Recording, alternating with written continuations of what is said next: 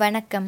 பொன்னியின் செல்வன் முதல் பாகம் புதுவெல்லம், 14ஆம் அத்தியாயம் ஆற்றங்கரை முதலை. குடந்தையிலிருந்து புறப்பட்ட வல்லவரையன் முதலில் அரசலாற்றங்கரையை நோக்கி சென்றான். வழியில் அவன் பார்த்த காட்சிகள் எல்லாம் சோழ நாட்டை குறித்து அவன் கேள்விப்பட்டிருந்ததை காட்டிலும் அதிகமாகவே அவனை பிரமிக்க செய்தன. எந்த இனிய காட்சியையும் முதல் முறை பார்க்கும்போது அதன் இனிமை மிகுந்து தோன்றுமல்லவா? பசும்பயிர் வயல்களும் இஞ்சி மஞ்சள் கொள்ளைகளும் கரும்பு வாழை தோட்டங்களும் தென்னை கமுகு தோப்புகளும் வாவிகளும் ஓடைகளும் குளங்களும் வாய்க்கால்களும் மாறி மாறி வந்து கொண்டே இருந்தன. ஓடைகளில் அள்ளியும் குவளையும் காடாக பூத்து கிடந்தன. குளங்களில் செந்தாமரையும் வெண் தாமரையும் நீலோத்பலமும் செங்கழு நீரும் கண்கொள்ளா காட்சியளித்தன. வெண்ணிற கொக்குகள் மந்தை மந்தையாக பறந்தன. செங்கால் நாரைகள் ஒற்றைக்காலில் நின்று தவம் செய்தன. மடைகளின் வழியாக தண்ணீர் குபுகுபு என்று பாய்ந்தது.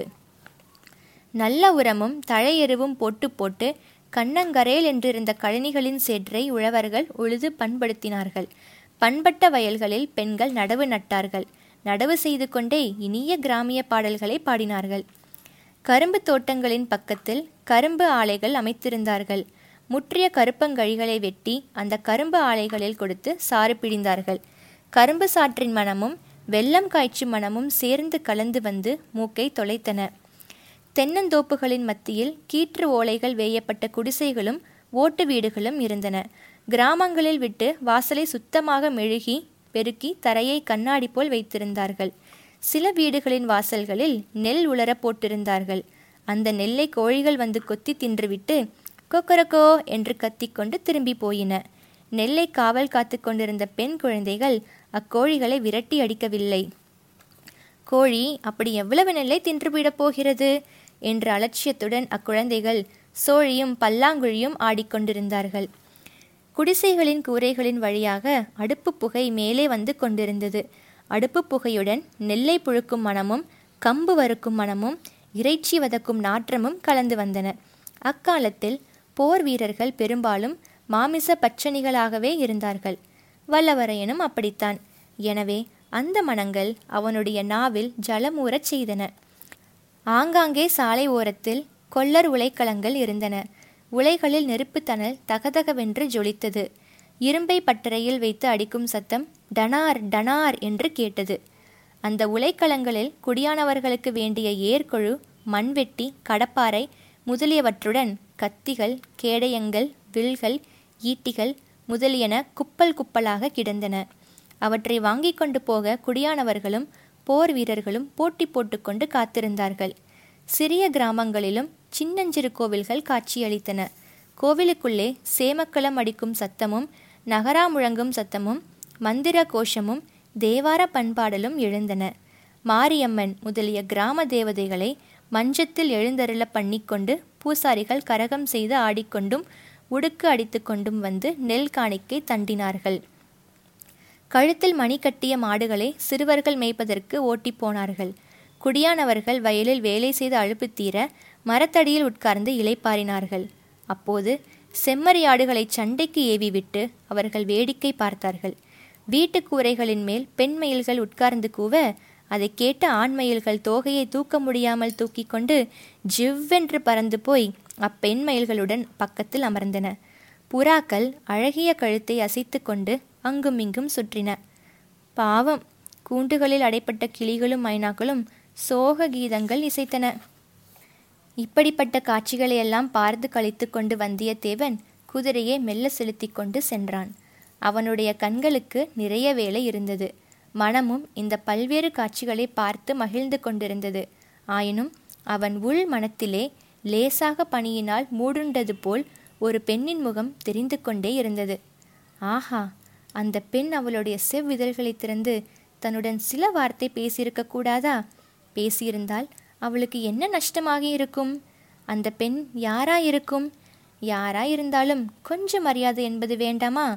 என்னை பார்த்தால் அவ்வளவு அலட்சியம் செய்வதற்குரியவனாகவா தோன்றுகிறது? அந்த பெண் யார் என்பதை சொல்லாமலே அந்த சோதிட கிழவர் ஏமாற்றி விட்டார் அல்லவா?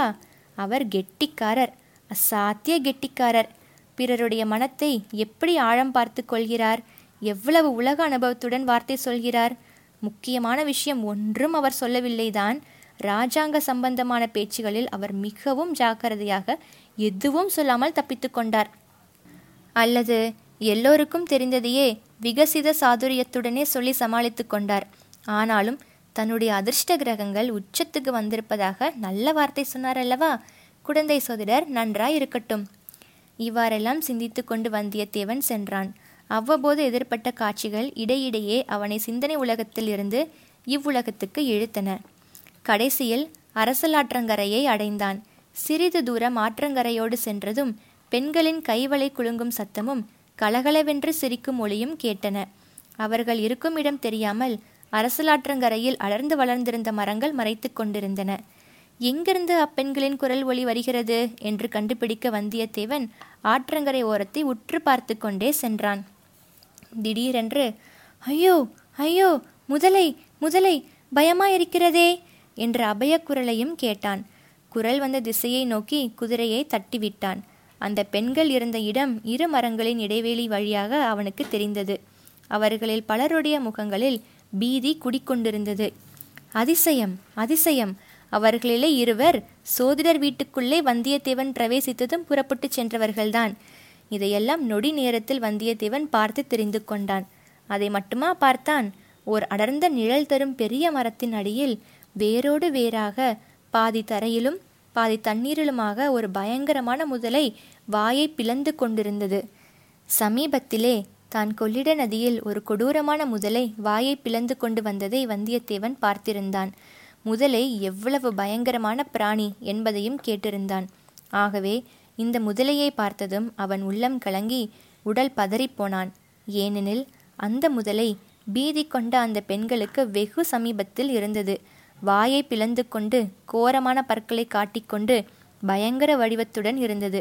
முதலை இன்னும் ஒரு பாய்ச்சல் பாய வேண்டியதுதான். அந்த பெண்களின் கதி அதோ கதியாகிவிடும். அந்த பெண்களோ பின்னால் அடர்த்தியாய் இருந்த மரங்களினால் தப்பி ஓடுவதற்கும் முடியாத நிலையில் இருந்தார்கள். வந்தியத்தேவனுடைய உள்ளம் எவ்வளவு குழம்பி இருந்தாலும் அவன் உறுதி அணுவளவும் குன்றவில்லை.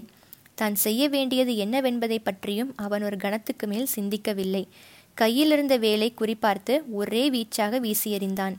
வேல் முதலையின் கெட்டியான முதுகில் பாய்ந்து சிறிது உள்ளேயும் சென்று செங்குத்தாக நின்றது. உடனே நமது வீரன் உடைவாளை உருவிக்கொண்டு முதலையை ஒரேடியாக வேலை தீர்த்து விடுவது என்ற உறுதியுடன் பாய்ந்து ஓடி வந்தான். அந்த சமயத்தில் அப்பெண்கள் கலகலவென்று சிரிக்கும் சத்தம் கேட்டது. வந்தியத்தேவன் காதுக்கு அது நாராசமாய் இருந்தது.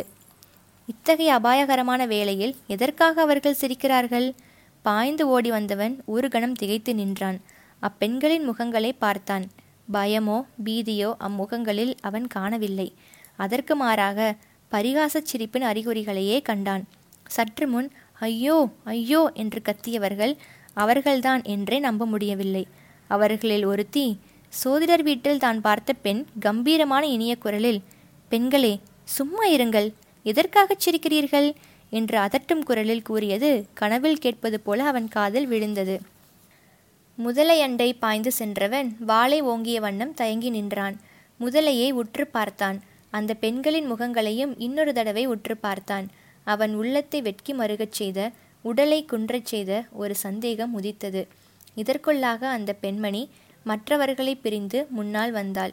முதலைக்கு எதிர்ப்புறத்தில் அதை காப்பாற்றுகிறவளைப் போல் நின்றாள். ஐயா, தங்களுக்கு மிக்க வந்தனம், தாங்கள் வீணில் சிரமப்பட வேண்டாம் என்றாள்.